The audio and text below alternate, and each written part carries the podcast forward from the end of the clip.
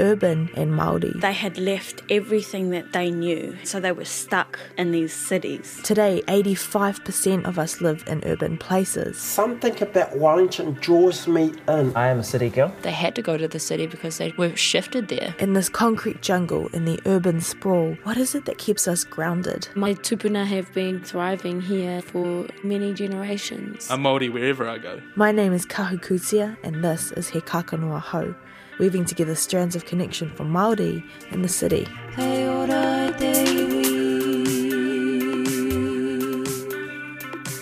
The centre of my universe is Te Urewera. That's the homeland for Ngāi Tūhoe.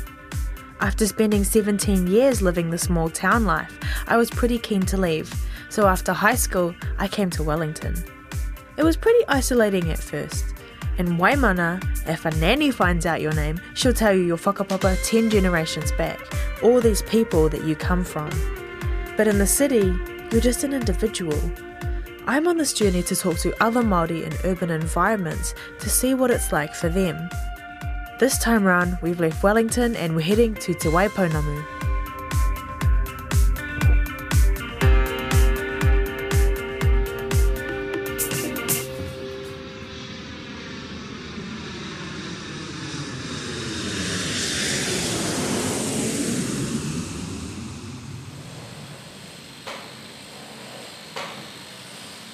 The morning was feeling a bit makariri when we first arrived in Ōtautahi Christchurch. The city was blanketed in a thick layer of mist, which for me is a tohu of my tipuna, Hinepūkohurangi. It's actually pretty shocking being here eight years after Christchurch earthquakes, and still seeing huge piles of rubble and empty buildings everywhere. But the city centre is business as usual. You might have seen TVNZ's That's a Bit Racist documentary series. They've commissioned Harvard University to research racism in New Zealand. The results, non surprisingly, weren't that great for the whole country, but the South came out particularly bad, with 89% of South Islanders saying that they favoured Pākehā over Māori, compared to 63% in the North Island. We've already heard about that first wave of Māori migration to the city, but in this episode, I want to look at what migration to the city looks like today. We're going to go talk to Kiwa. I know Kiwa because we've both been through some wānanga together, and he's been living in Ōtautahi for a couple months. He's told us to meet him at his workplace, Te Ora Hau.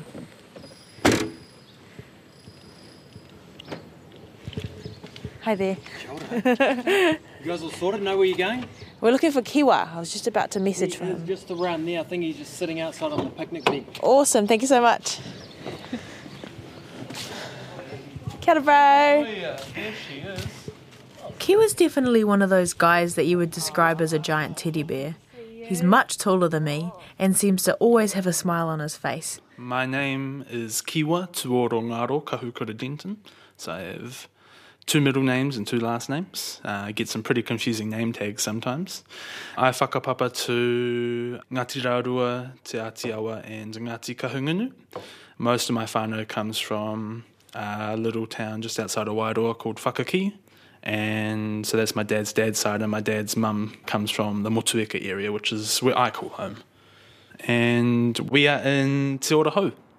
Te Ora Hau Ōtautahi is part of a national organisation. They came about to address issues for Māori in urban and rural settings, things like homelessness, gangs and drugs. This is where Kiwa studies and gets work experience towards his youth worker qualifications.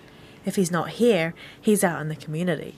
for me, coming to the city is like, yeah, time to do mahi, time to crack into it, because you know that's that's the reason why I came here. I came here to learn and grow and develop my ability as a youth worker, so that I can go home and take what I've learnt and contribute to my community, to my iwi, to my whānau.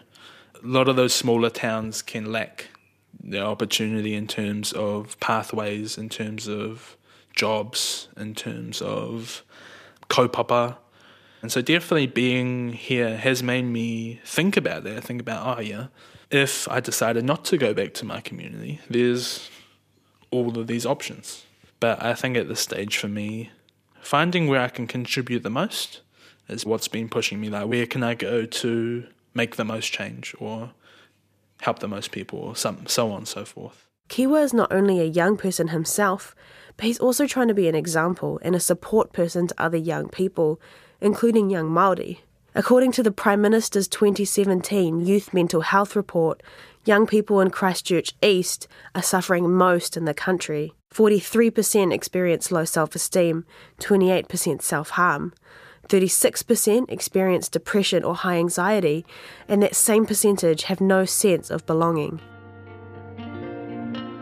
I think know, it's definitely painful for me seeing a lot of young Māori, disproportionate amount of young Māori in the system. They're really trying to embrace you know, this holistic Māori approach. Because surprisingly enough, Māori models work for pretty much everyone. because they're designed around that idea of connection. You know, it's one thing to just focus in on a young person, but you can't ignore the world in which they live in, um, the environments they're susceptible to, the influences that surround them. A person is never just a person by themselves. They come from somewhere. They have whānau, they have dreams, aspirations. But I miss home, eh? really, really, really miss home.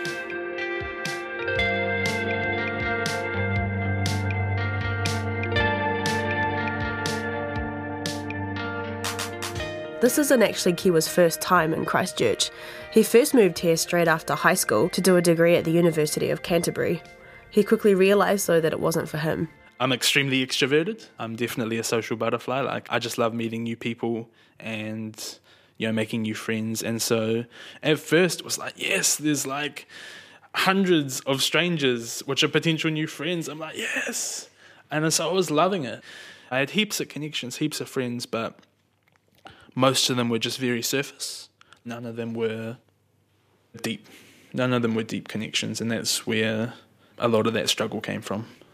After a year in Motueka, Kiwa came to another conclusion. You know, t- for me to live a good life, it needs to have two things, and that's happiness and fulfillment. Lots of things gave him happiness hanging with friends, eating kai, playing video games. But when it came to fulfillment, it really came down to one thing. Working alongside young people. As a young person, you don't have too much control over your environment. You're sort of just, you know, put where you're put. So I really want to help young people find find their tino rangatiratanga, find their self-determination to forge their own path and give them the tools and support and aroha so that they can do that well. Honestly, Kiwa seems really busy.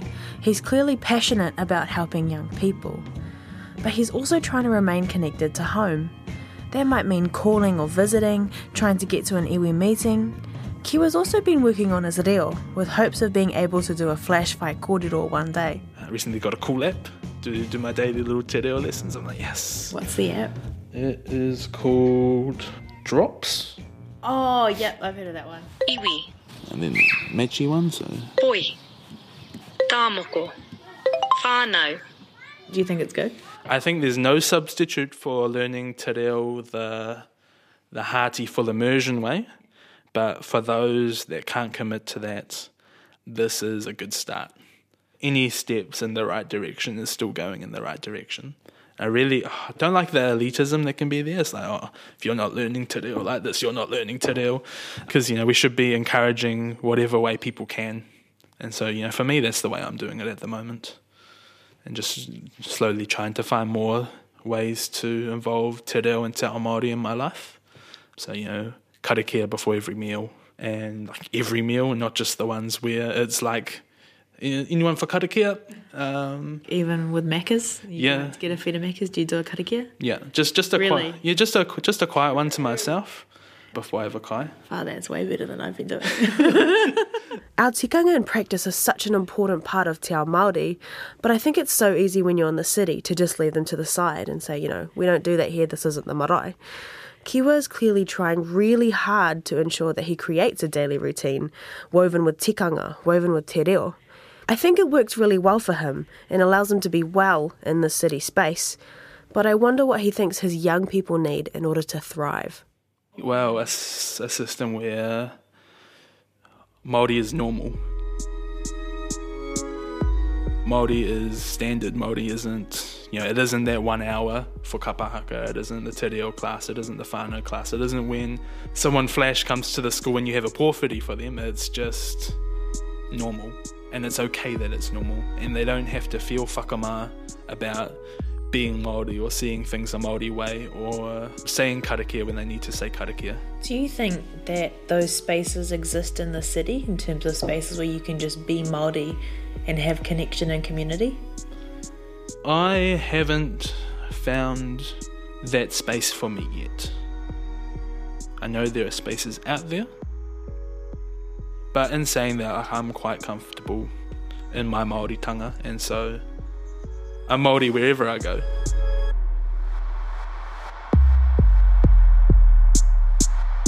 Reflecting on what Kiwa said, I think we were both wondering where in Christchurch those spaces existed where being Māori is normal. I know when I first moved to Wellington, I really needed to know where I could stand on ground, where I could share kai and kōrero and understand that my worldview was just accepted there. We found out that Ngā Manu Kōrero was happening in the Waitaha region. Ngā Manu Kōrero is a speech competition for young Māori with both te reo and English sections. We decided to plan a trip to Lincoln University where it was being held. Fried bread, get your fried bread, two dollars or stay for five dollars. Fried bread. Did you see Maoris? Fried bread, half a Maori little boy stream culture.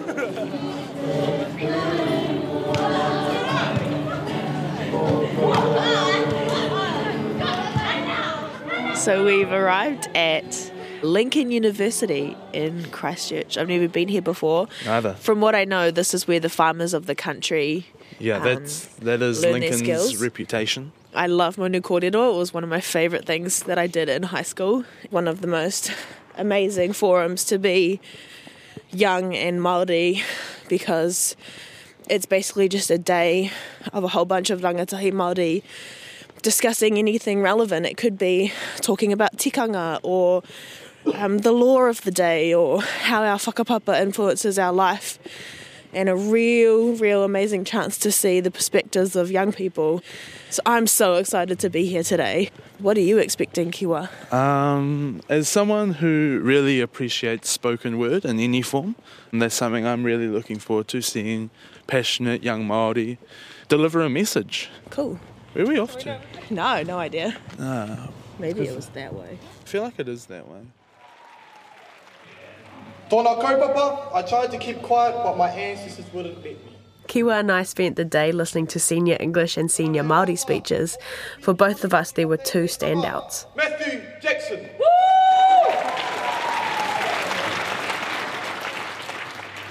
I had just been asked a question in front of my class, my peers, a question that I believed any Māori would have been able to answer in a heartbeat. But I couldn't. Matthew, what is your tribe? I couldn't answer something so simple and it put a hole in my heart, a hole that has not fully healed yet. Because that was the day, the day I couldn't even say where I came from. With that moment, a wave of shame enveloped me, and I've never felt that amount of shame since. My ancestors didn't touch the barrel. Matthew's speech is about the journey that he went on to connect to his culture. As he says, he went from being filled with shame to feeling something a little more powerful. And that started when he decided to join the school kapahaka team. After a while of being part of the Lincoln High School Kapahaka group, my heart started to fill with pride in my culture. Every moment spent practicing and performing reinforced that pride, and my heart started to beat harder and faster than ever before. I truly wanted to learn more wāta and haka so I could perform them with all the heart and pride I had. My stubbornness started to fade, and the barrier that had once enclosed my heart was no longer able to contain it. And when it eventually burst into a million pieces, a flood of Māori mana was finally let loose. I stood among the wreckage of that barrier, and I found something within myself a voice. A voice so faint it took all of my being to hear it. A voice that I realized carried the mana of its ancestors, but it was too afraid to speak after years of neglect. It was my voice, my true voice. Ko Matthew Tuka Ingoa. Ko ngā pui te iwi, ko ka tāhu te hapu. Ko ngā tukumata whāroa te waka, ko okarihi, te marae. Kia ora.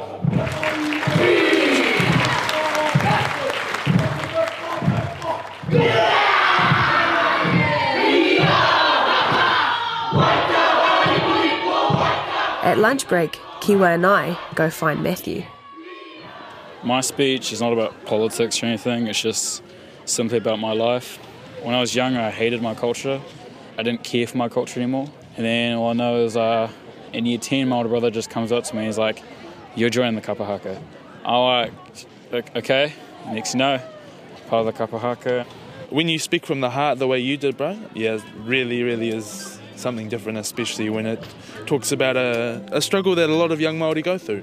Yeah, I feel proud, I guess. You know, some people will never discover who they are, and today I have.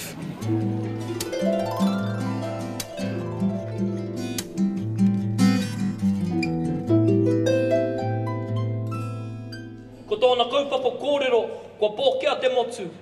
The number of Te Reo entries is increasing every year, and this was the first year for Waitaha where there were as many English speakers as there were Te Reo speakers within the competition. ngā waka o tāki timu. One of my favourite speeches came from a young wahine by the name of Paddy Simpson, Paddy Simpson, kia ora. who grew up and lives right here in Otautahi.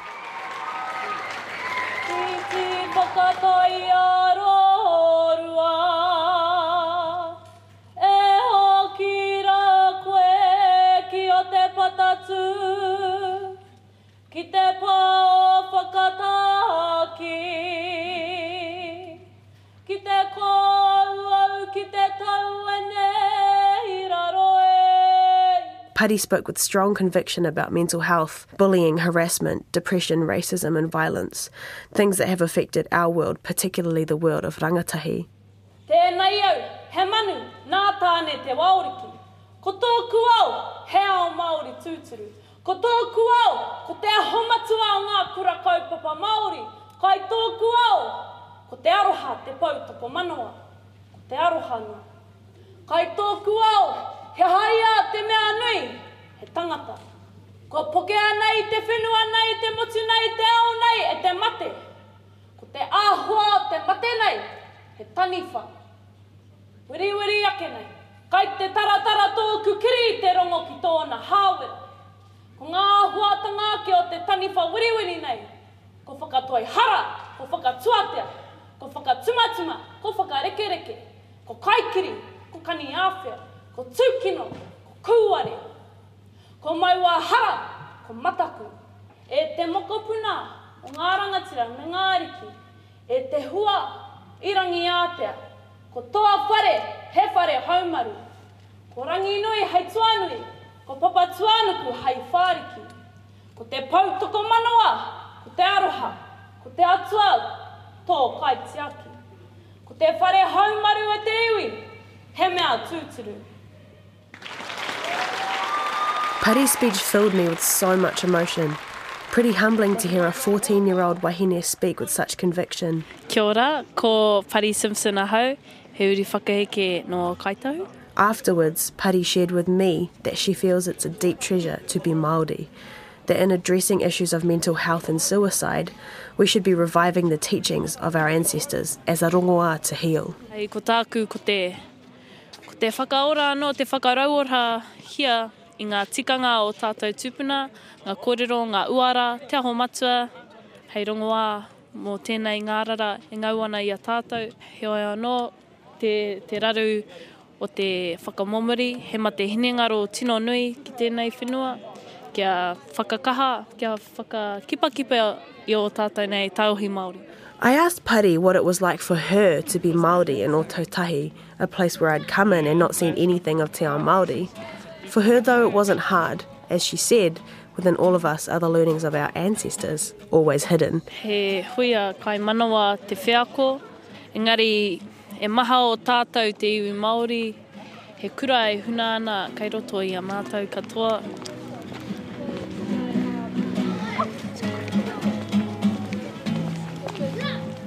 So it's just cool seeing so many young Māori around. Soul filling, eh? Makes me very hopeful. Very hopeful for the future. Because if we have young people that can speak like this now, imagine how well they'll be speaking when they're leading the country. It's, uh, that's the dream anyway. Does this change your understanding of Otautahi in any way? Uh, makes me see that it's more than what I see. It's there. It's nice to be able to see it.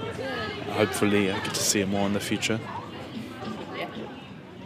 To spend a day at Manu Kōrero was exactly what Kiwa and I needed. You know, while Te Ao Māori wasn't visible on the streets when I first got here, we found, as suspected, that it is there if you go out and find it. Uh, kia ora. Can I please get uh, fillet of fish, six pack of chicken nuggets, Six pack chicken nuggets, yeah. and two large fries? Get two large fries. Yeah. That must be yours. Yeah. e rongo, e rongo ho mai ngā tipu hei whakaki te teinana hei oranga au eke, au eke, hui e Tai ki e. Kia. Kia ora. Let's dig in. Over Kai, we sat down to have some final reflections about our day. Yeah, I think one of the difficult parts about being in Māori that lives in an urban environment is just finding that balance between doing what you need to get done and making time for the things that's important for you. Your time here in Otautahi is pretty busy. I wonder, does it ever feel isolating? Sometimes, yeah. It's actually something I identified for myself quite recently while doing some inward journey stuff. I found I was missing a tuakana in my life, so I linked up with one of the seniors on my course and went and started studying with him, which was awesome for me. And, you know, a bit of whānau time, so linking in with some of the peers here at work and just teeing up, going to their place for a dinner and just making time for my friends. Because, you know, one of the cornerstones of being a Māori is whakawhanaungatanga. So you always got to make time to look after those relationships and keep them strong, I think. Because it's in that and then showing manaakitanga. That's one of the key ways I be Māori. It's really challenging to be Māori away from home. It definitely was for me. But with support, young Māori can thrive in the city. Just comes back to connection again, eh? Oh, there's, there's a quote from someone that's really cool, um, but I forgot their name. Every young person needs someone that's just irrationally crazy about them.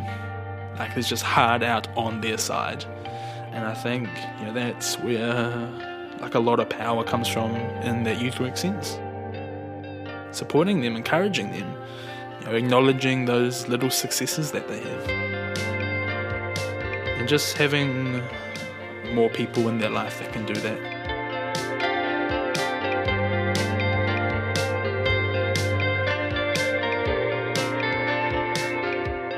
It's been pretty amazing to spend this time with Kiwa. He's come here to Otautahi to educate himself because he's so passionate about young people. Even in the short amount of time that we spent with him, his bubbly personality was always apparent. Despite that, though, he has still identified feelings of isolation in the city. For our next episode, we're going to head back to Wellington City. Something about Wellington draws me in every single time. There, we're going to go talk to two people who are not only urban and Māori, but urban and Takatapui. Our people have always experimented or dived into our sexuality. I'm going to ask them what kinds of connections did they make in the city that they might never have been able to make before. He Kākano Ahau is written, researched, and hosted by me, Kahu Kutia. Produced by Francis Morden. Melody Thomas is the editor and production and script consultant. The theme music Rito is composed and performed by Geneva Alexander Masters. Additional music by Marati K, Electric Wire Hustle, and Asia. Artwork by Huriana Kopeke Te Aho. Mark Chesterman is the series engineer, and Ursula Grace is the executive producer. Archival sound recording in this series is from the RNZ collection at Ngā Taonga Sound and Vision, and it's all made possible by the RNZ NZ On Air Innovation Fund.